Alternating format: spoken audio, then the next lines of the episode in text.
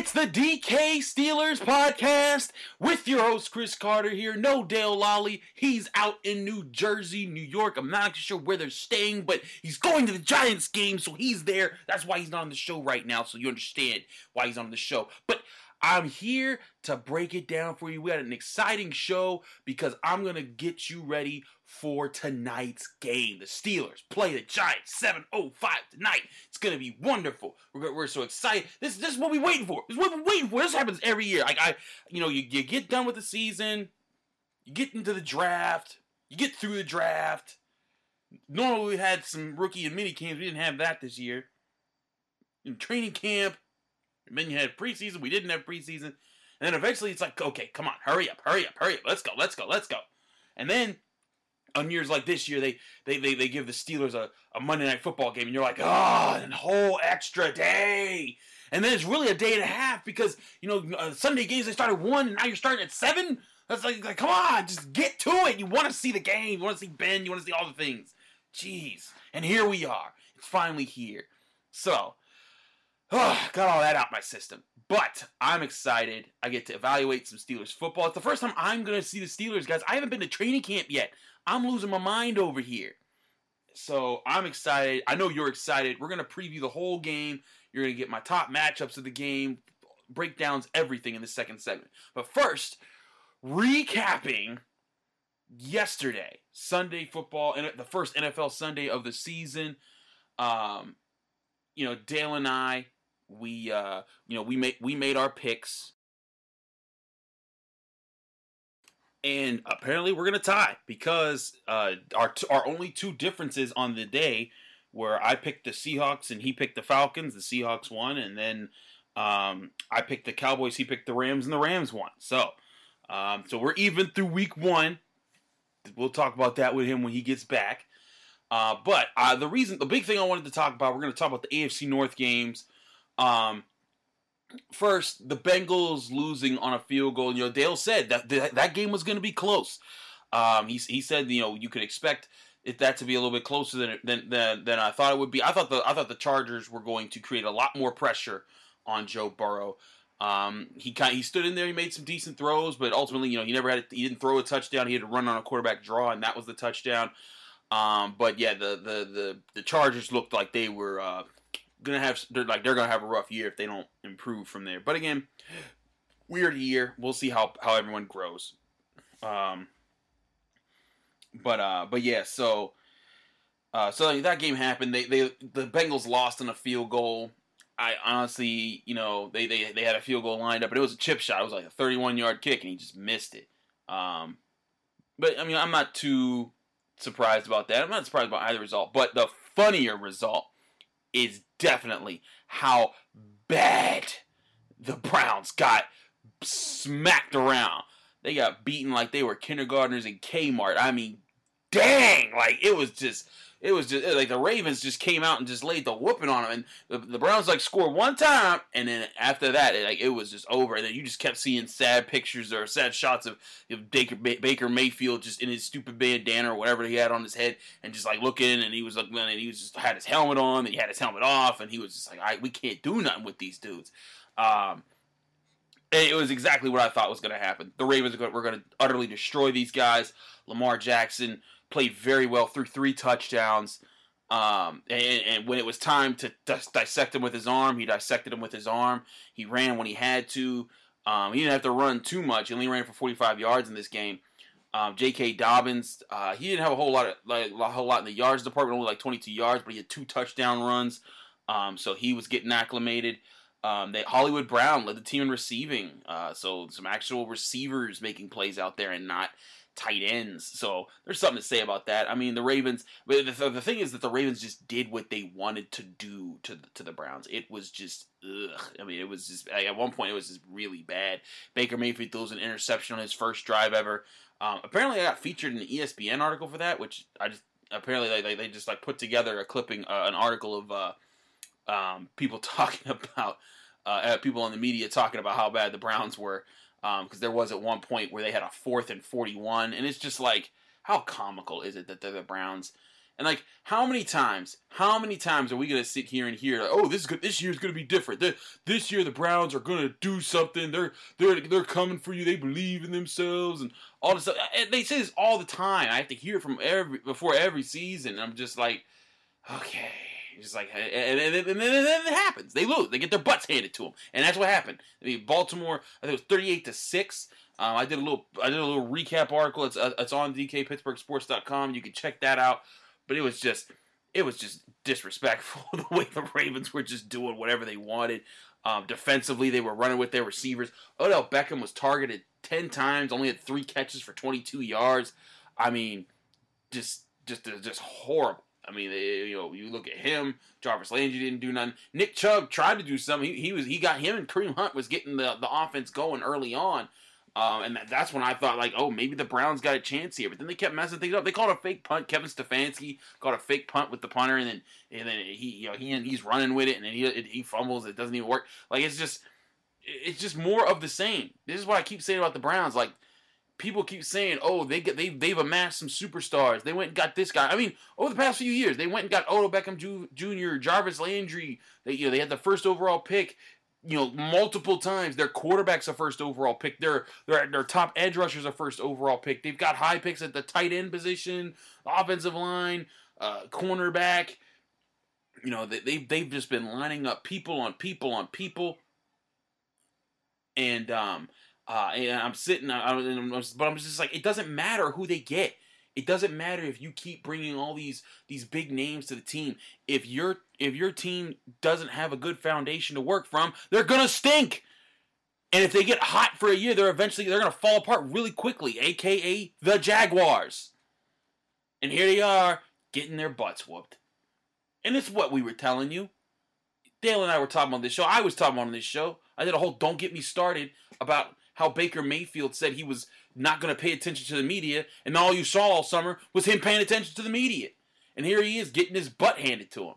And yeah, sure, Odell dropped a couple passes, but there were plenty that he missed on his own. It's just sad. They're jokes. They're, you know, you know, the the Browns are jokes.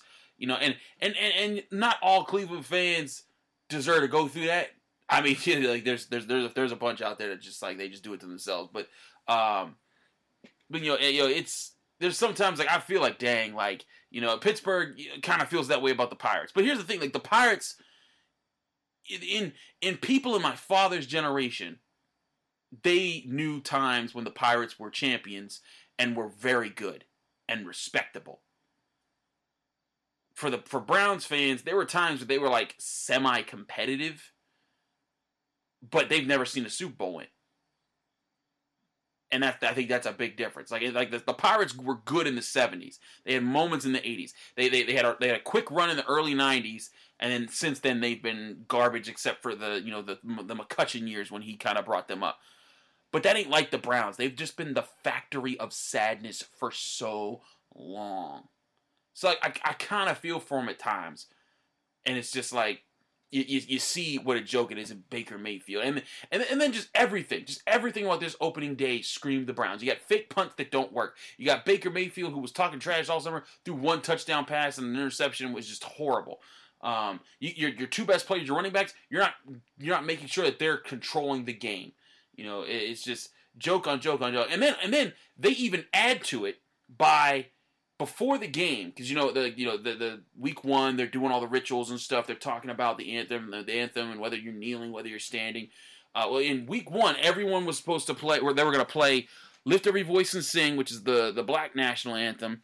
Um, and then and they were and then they were going to play the Star Spangled Banner. Well, the Ravens are out there for uh, the, the, the the lift every voice and sing song, and it's a great song. It, it's it's a tribute to you know it was written back in like 1900 uh, it, it's a tribute to you know black people's journey and how it is it is a different journey in the United States and all. But the Ravens are standing out there, but the Browns didn't go out.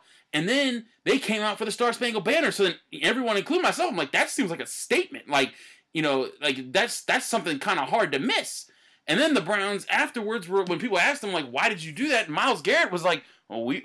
We, we didn't know that. We didn't know what was going on. And it's like, what do you mean you didn't know? I knew what was going on. I knew months ago that was going on. Then this is why you're the Browns. You would ask somebody, hey, when are y'all doing that? Because we want to make sure not to miss it because it's probably going to cause a bit of a commotion if we do if we do miss it. And they like how how do you do how are you this just inept? Gosh, I could have done a whole don't get me started on this. But this whole segment was just about me laughing at just the ineptitude of the Browns. Gosh. But I'm going to take a quick break here. When I come back, you're gonna you're gonna hear me t- preview the game. We're gonna go through it step by step. I'm gonna get my full prediction, and then we'll, we'll we'll get you ready for tonight's game right after this.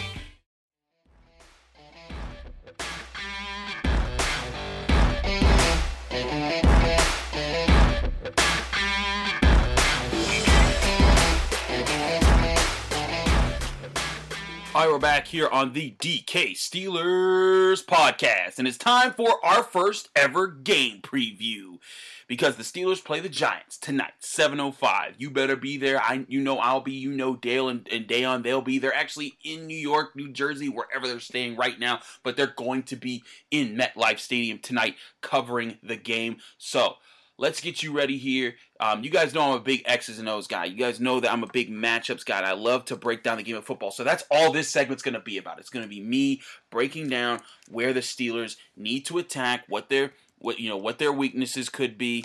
Um, you know, we'll, so and we'll get into that. So first, let's talk about what the Giants do, can you know can do well, or what you know what the Steelers should be aware of what the Giants can do and what they could bring.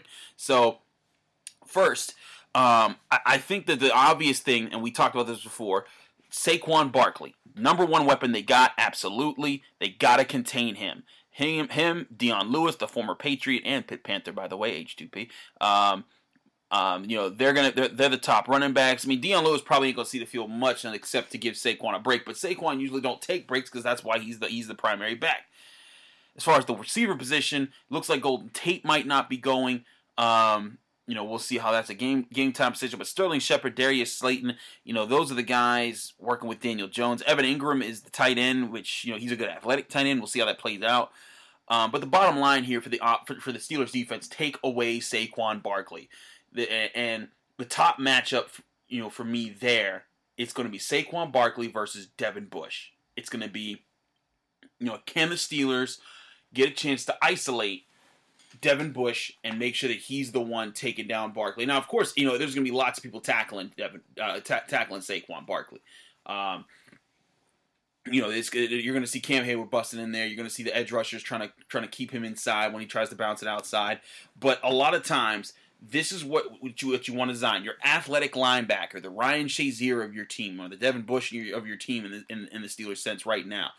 You want to keep him clean. The objective is to make sure that he's he's fine and he's okay, um, and uh, and, you do and, and that way he can he can keep an eye on the play. He can follow the guards. He can follow the back, and he can process everything. And then he can get out in front of the play and shut it down and be the one that brings down the, the, the, ball carrier. That that's why Jack Lambert was so great was because he was always so clean with that with a steel curtain in front of him. They they prevented linemen from getting to that second level so that he could sit there, process, and then cut off everything he needed to cut off.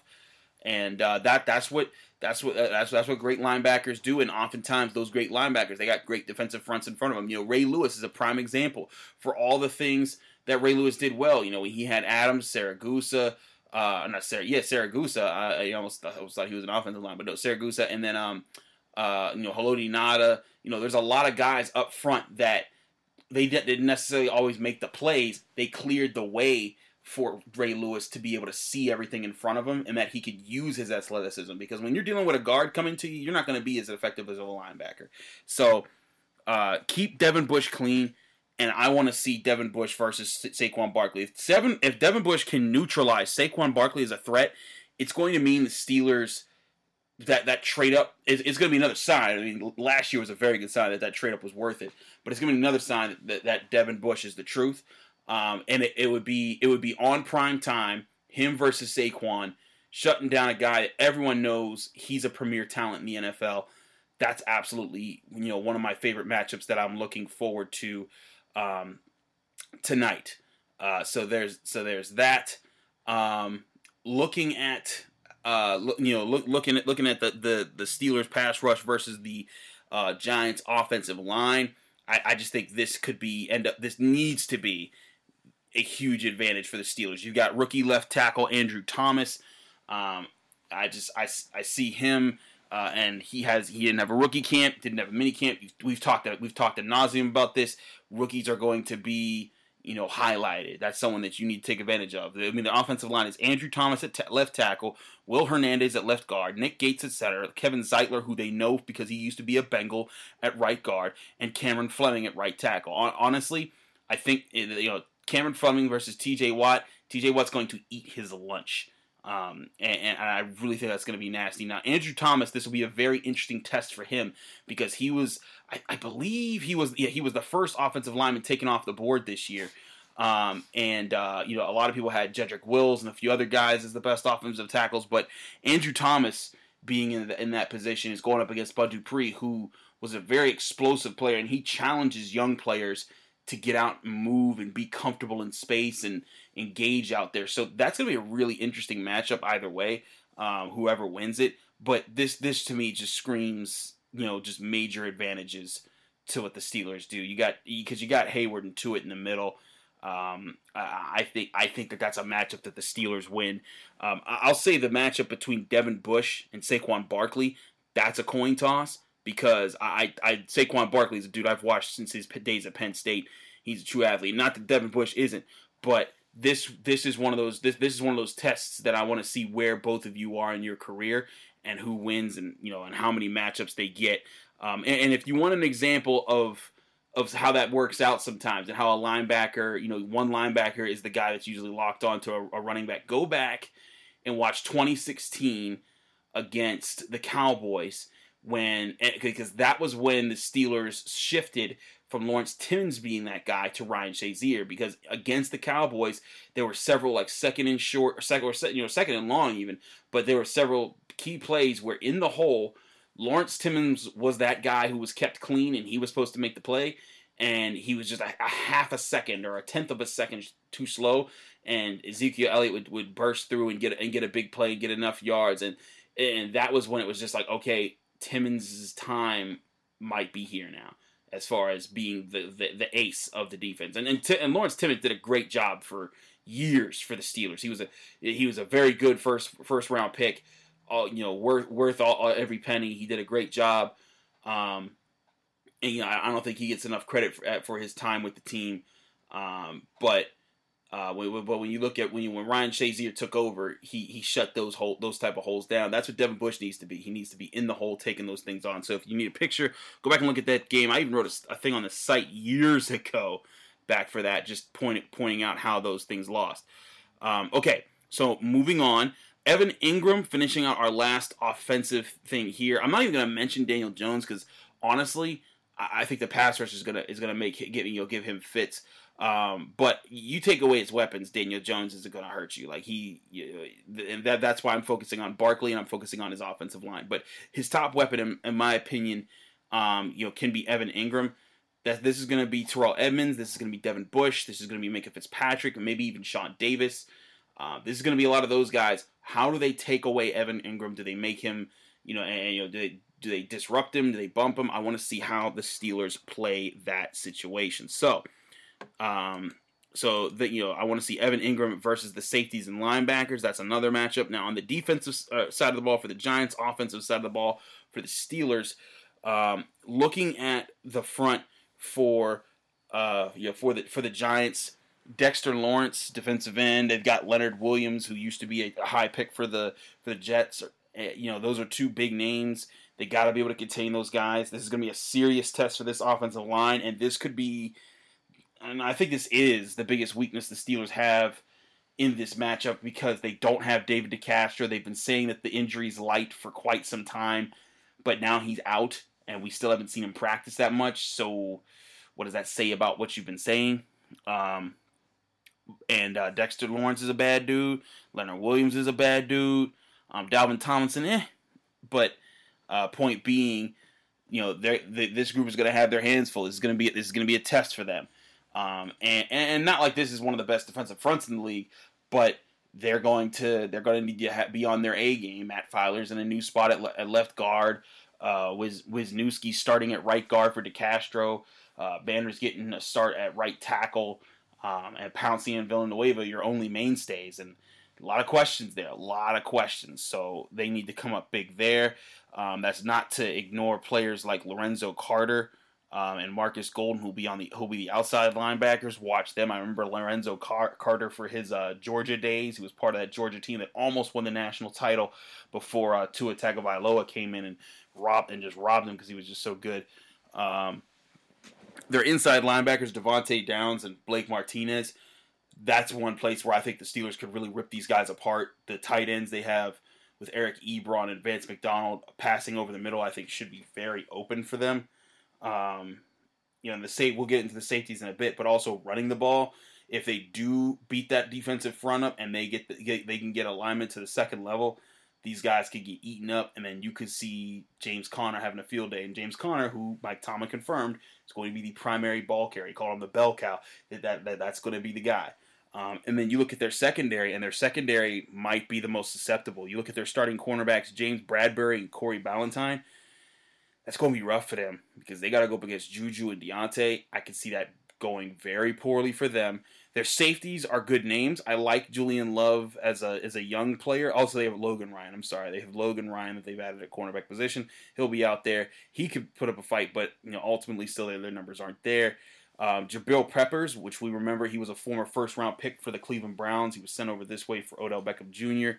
Um, you know, an athletic type guy, but a guy that you that you can work around. They have worked around. So I'm not um you know I'm not I'm not stressing too much about this defense. The whole thing is is if the Steelers offensive line can hold it together and give the the running game a chance and give Ben time, that's where I think the Steelers win this that win, win this game on offense. You know, it's not going to be about whether or not they can get open because I'm pretty sure they're going to be able to get open. It's not going to be about whether or not you know their their running backs make people. I think they're going to make people miss. It's going to be can the offensive line keep the Giants in check up front because if they do, I think that that that, that uh, the Steelers are going to be in for a very good day.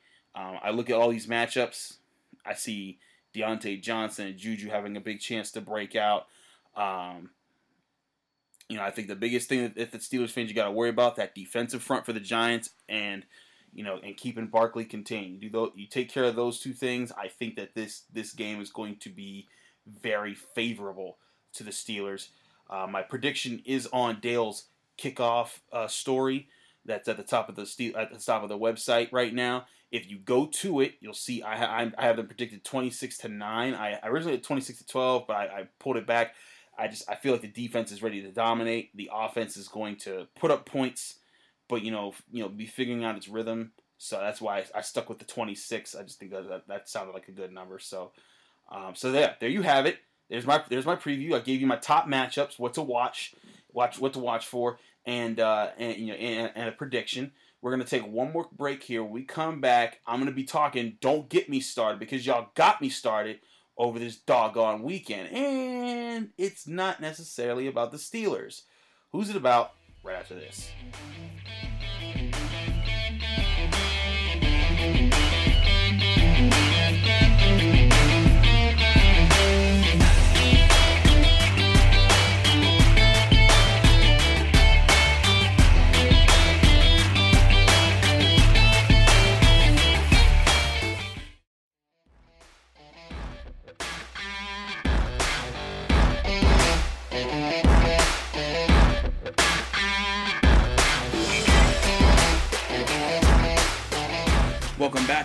DK Steelers podcast. I'm Chris Carter, and you're listening to Don't Get Me Started. Don't get me started about the people out here trying to make Pitt fans feel bad about feeling good. That's right. We're going to switch it up here. Normally, normally, I'm getting started about something in the NFL, but no. I'm going to do it. Y'all know I'm a Pitt beat writer here now at DKPittsburghSports.com, and I covered my first game. First of all, it was awesome. It was uh, it was a great first day. Got got got the feel for it. Uh, thanks to all those who were so very supportive throughout the day, including Dejan, who was helping with the live file because it was my first ever like football live file. That was basically just doing, uh, you know, and I was in the booth by myself. So you know, that was a great experience. I, I had a lot of fun with it, and uh, you know, I hope you guys enjoyed uh, following me doing it because that was uh, that was that was a, a, learning experience, but it was also a great one. Um, anyways, the game itself was a slaughter as it was supposed to be you know, Austin Peay obviously nowhere near Pitt in talent. They're an FCS program. Um, the score, the final score is 55 to nothing. Uh, Pitt scored on all six of their first possessions in the game. Um, it was just a complete and utter embarrassment. Uh, you know, as far as you know, Austin Peay getting out there, but at the same time, Austin Peay knew they were really in this situation. They, they, you know, they got they they need they took the game to get to put themselves out there. Um, you know, the game itself was fine. You know, the you know the Pitt did everything they were supposed to do. Um, they ended up shortening the second half uh, with ten minute quarters. And I know I saw a lot of people get really upset about that. You know, I, I was I, I kind of got it though. It's like, hey, you know what? You know, the ACC, they know like, listen, like we we don't want anything crazy happening here. This game's already over. We're gonna shorten this down a little bit, get these guys out of here, and make everything fine. And, and I understand people that are upset about that, but I, what I don't what I don't get are the people who are trying to tell Pitt fans to not feel happy because of this win. And for the people out there saying, who's Austin Peay? Ha ha ha. I get it. But here's the thing Pitt's played a lot of Austin Peay types over the years, and they've never beaten them like they did this past weekend. Think about it. When you look at over the time, uh, Narduzzi now with this with this win, he's now 18 and one against FCS opponents. But Go back and find me all the times they, they put up this many points and shut them out. This is the largest margin of victory he's ever had. Um, and, and he's had some pretty talented teams. You know, that 2016 team that had James Conner, Peterman, Quadree Henderson, and Avonte Maddox, and you know, you know that, that team that beat Clemson, they, they had they had the talent there. But against you know smaller teams over the years, they struggled. And um, you know they, they you know they were games you know against they struggled against uh, you know Youngstown State. Uh, you know there, there were teams that they couldn't put away, and that didn't happen on Saturday. There was no question. There was no doubt. There was no there, there, there wasn't a lack of clean football there. You know, you looked at you, you as I was watching the game at one point, I was realizing like, huh, they they're actually they're actually like doing a lot of the things that they really need to do. Um, and, uh, and and when I say that, I mean schematically. Like they're not, they weren't leaving guys wide open that could have d- destroyed them. It was no, they were everywhere. They were doing what they what they wanted, doing what they needed. Um, and the penalties were down, which was something I was very concerned about because they haven't played much. You know, they haven't played played at all, but they haven't practiced nearly as much as they normally would have. Um, and uh, in this game, they only had four penalties for 30 yards. Uh, that's that's a that's a well oiled, well coached team right there. And yes, it's Austin Peay. Yes, they yes they should have done it. But the thing is, and this is why Pitt fans were happy with the result, is that they were just saying we're happy to finally see them do that to a team. You know, eh, you know, I, I talked to my old man. You know, we talk we talk after after each football weekend, and we're going over stuff. And he was like that, that remind eh, that reminded him of Pitt's heyday in the '70s when they would beat up on uh, on some small school in week one. That was just what they were used to back then. Um, now, again, this is not saying that Pitt is on par with you know like with you know a national championship team or anything like that yet. This is just saying right here in this moment, Pitt fans deserve a break because they've been struggling. Pitt fans been hurting, and uh, they you know they've they've seen they've seen this that this program let them down so many times. Um, and, and Narduzzi even uh, mentioned it himself after the game uh, in the post in the post game press conference. He was like, you know, he's like, I, am tired of getting clo- you know having to hang in there with the Eastern Michigans like they did in the Quicken Lane Bowl. You know, he's you know he mentioned he mentioned that, um, and he said he wanted to make a statement game because he he knew they hadn't done that, and and now I believe they are now five and one in home in, in home openers. Um, and uh, I, I, look at I look at that, and of course last year's uh, loss of week one, I believe was Virginia or Virginia Tech. Um, that's the one. That's the one loss he had. But this this this was a sign that like, hey, you know what? Maybe there's enough of a foundation here with Pitt that they could they they they don't necessarily have to lose these games to tra- to those trap teams. Um, and those are the games that we've been the, that we normally talk about when we talk about Pitt football. Is like, well, they would have been here, but they lost to Boston College or something small, and now they're out. Um, so, you know, I don't know if that's going to happen with Pitt this year, but the point is, is that no, I haven't heard seen one Pitt fan say, "Oh yeah, we're back to superstardom." I've I've not seen one Pitt fan from that, but I see all these people saying it's just Austin Peay. Oh gosh, and got ended up being ranked 25th. Oh, why do you care about being ranked? You know, because because Pitt fans, they're they're it's okay for them to smile through that. It's not wrong. They didn't do anything crazy. They're just enjoying a good win over a bad team.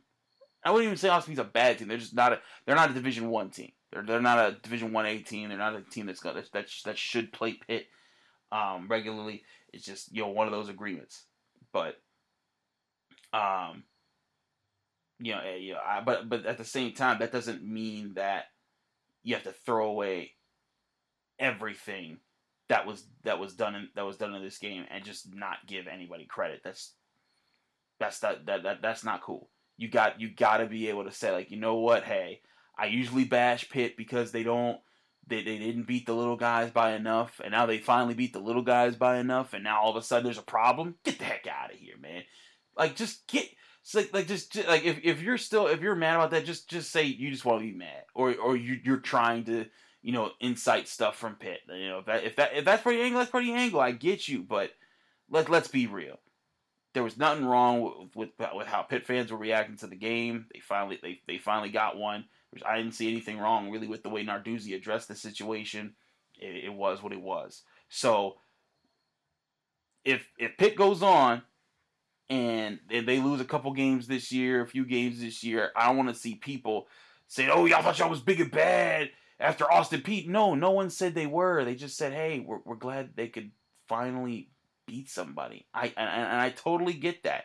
I totally get that. So, but y'all got me started. And this has been Don't Get Me Started here on the DK Steelers podcast. There's football tonight. Y'all get it. Just get ready, man. The Steelers are playing the Giants. I'm so pumped. Let me know if you think that my pick is correct. Here I'm going 26-9. Um, you can uh, you could you could check out all our picks at dkpittsburghsports.com. Um, you can rate this if you want to help out the show. Please rate the show the show five stars on Apple Podcasts. It's a really great. It, it's really great. It helps us get the word out about what we're doing here. I'm gonna call it a night or uh, day, I guess, because you're listening during the day. I'm, I'm, I'm obviously recording this day before, but I'm gonna call call it a day here. But we'll be back in your ears doing some post game on the DK Steelers podcast tomorrow.